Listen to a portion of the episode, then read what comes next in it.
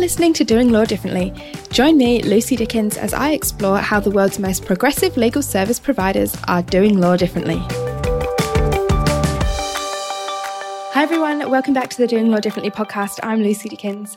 Last week's episode was all about pivots. I shared three pivot points that you need to consider your positioning, your solutions, and your delivery. And this is to make tweaks to your services and to change the way you operate in response to the new problems and challenges that your clients are facing. In this episode, I'm going to delve deeper into pivoting your solutions, which is the second of those three points. The best way to build a thriving business, crisis or no crisis, is to learn what your clients need and then use that knowledge to design services that they'll pay for. Now, this might mean pivoting your business, or it might just mean small changes to the way that things are already done. So, our focus in this episode is on solutions. This is about what you sell, the service you provide that solves your clients' problems. How do you design that in a way that means that customers will buy it? Often we think that because we're experts at the law, we understand what our clients need. But in truth, I think we do that to our detriment being experts at the law often means that we just focus on the legal issues, not on the bigger picture. And when we do that, we can miss really valuable insights that help us understand our clients. So today's episode is all about how to get out of our own heads and how to understand the people who we work for so that we can create services that they really, really need and that they're willing to pay for, even during a crisis. Now, let me be clear this isn't about taking advantage of people. It's about genuinely understanding their needs so that you can offer genuine and useful support. It's about making the most of the situation so that your business thrives in a way that still helps the people who you work for. So, let's dive in and look at the three things that will help you to design services that your customers will buy. Number one is know who you help. If you're going to sell services that people need, then you need to know who those people who need them are. Look, the key here is to be specific. If you try to please everyone, you end up pleasing no one. This is about having an ideal client, and I've spoken about this on the podcast before. It's about knowing who they are, what they need, and then building services that meet the needs of that specific person. When people first embark on this ideal client exercise, a lot of people find it challenging they see a real big variety in the types of people that they already work with, and they don't like to cut people out. They don't like to design services or talk about a specific person to the exclusion of others. It seems counterintuitive, but it really is crucial to be found and to be identified and to differentiate yourself. To help, there are two questions that you can ask that will help you to try and identify and narrow who it is that you're working for. The first question to start with is what is the problem? I find when I'm working with lawyers that they find this one easier to answer. They know what the problem is that they solve. So that one's usually easier to answer. The second question is who is experiencing this problem? So brainstorm those questions. What is the problem and who is experiencing it? When I work with coaching clients, we go through several exercises to understand who their ideal client is it can be really helpful to consider traits. So think about alternatives. Are they tech savvy or low tech? Are they risk averse or risk takers? Have they got more time or have they got more money? Do they want control over what they're doing or do they want convenience? Really dig in and try and get to the bottom of who it is that you're working for and understand what's going on in their world. Identify the problems that they have. What frustrates them? What are their pain points? What is it that they really, really want? What kind of questions do they ask you when they come to you, when they first engage you, or when they first contact you before they've even become your clients? And as you start to go through these kinds of exercises, a persona will start to appear, even if you think there might not be one at the beginning. And then you can really start to refine it and work out who it is that you work for and what traits should be within that ideal client persona and who falls outside. So that's the first step. Work out who you help understand who you help and understand who they are and what's going on in their world. Once you've done that, step number two is to get talking. And this is an essential step that often people miss. Once you've identified a group of people and a list of problems that you think they have, the next step is to come up with a hypothesis to validate.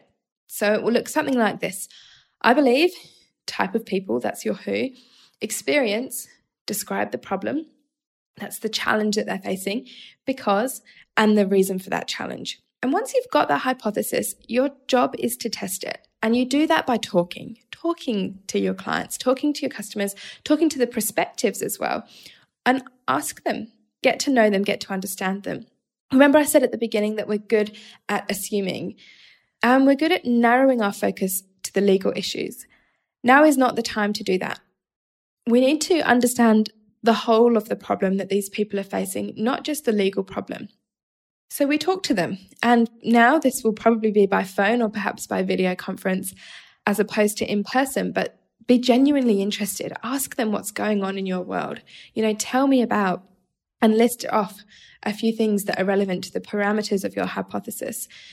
The real key is to focus on the problems that they want to solve, not on the solutions that you think you have for them. This isn't asking them what they think of this new service that you've come up with. This is asking them about what's going on in their world.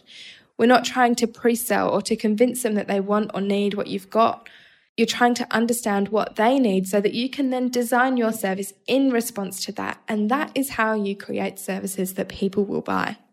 There's an excellent YouTube clip, which is an extract of a speech given by Clayton Christensen, where he shares a really brilliant example of this. And I'm going to summarize it for you here because it really helps to make the point. So, in this clip, Clayton explains about a fast food chain who's trying to increase their sales of milkshakes. They hired researchers to ask customers about their favourite milkshakes and tried to meet those criteria. So, this was, I'm assuming, things like changes in flavours or new flavours, that kind of thing. But by doing that, they didn't make any more sales. So next, they took a new approach. This time, the researcher asked the people who bought the milkshake what job they had hired it to do. It sounds like an odd question because we don't really think about buying a milkshake to do a job for us. But in asking that question, they changed the perspective from what they were selling, the milkshakes, to the customer's reason for buying it. And what they discovered in just shifting their focus was that most people who bought the milkshake were about to embark on a commute, usually their journey to work, because most of them bought the milkshakes in the morning. And they wanted to make the commute more interesting, so they're buying this as a boredom filler. They also said that they wanted something that would stave off hunger until lunchtime. And they were in a hurry. They were wearing work clothes and they only had one free hand, so their options were limited. But once the fast food chain were armed with all this information, they were no longer limited to looking at different milkshake flavours. All of a sudden, they could really expand their focus, and they were now thinking about different ways that they could reduce the pain of a hungry and bored person who was in a hurry and who only had one hand. And that's a completely different question to the one about how to improve milkshake flavours there were all sorts of different things they could do. They could sell different items. They could make a drive through so that people could collect their coffees or their milkshakes. They could have pre order, all sorts of things. We're not in the business of fast food, so we won't worry too much about brainstorming. But you get the idea that they really changed their focus when they switched from thinking about what it was that they were selling to the reason why people were buying. And it opened up all these new opportunities for them. And that's what I want you to do with this. Talk to your clients, listen for insights into how they make decisions, what motivates them, what are their pain points, what are they frustrated with. You're looking for areas that you can help. What are constraints that are holding them back? And as you start to talk to these people, patterns will start to emerge and you'll be able to validate or invalidate your hypothesis. And you will begin to have ideas for new ways that you can solve them with the problems that they have now. And like I said before, solving problems that they have now is exactly how you get people to buy, even in a crisis. Because you're offering value, you're offering a valuable solution, you're solving a problem. Before the corona crisis, I wrote a new free ebook, How to Make Your Law Firm Survive and Thrive. It's full of 80 practical tips that you can implement in your business now to firm your foundations Sort your strategy and optimize your operations. No doubt business development is high on your agenda, and if it's not, it should be. So get your copy at lucydickens.com.au forward slash thrive. And then we have step number three, which is to embrace the MVP. MVP is a minimum viable product or a minimum viable service. MVP is a concept that's best known for its use in lean methodology. Eric Ries, author of The Lean Startup, defined the MVP as a version of a new product which allows a team to collect the maximum amount of validated learning about customers with the least amount of effort.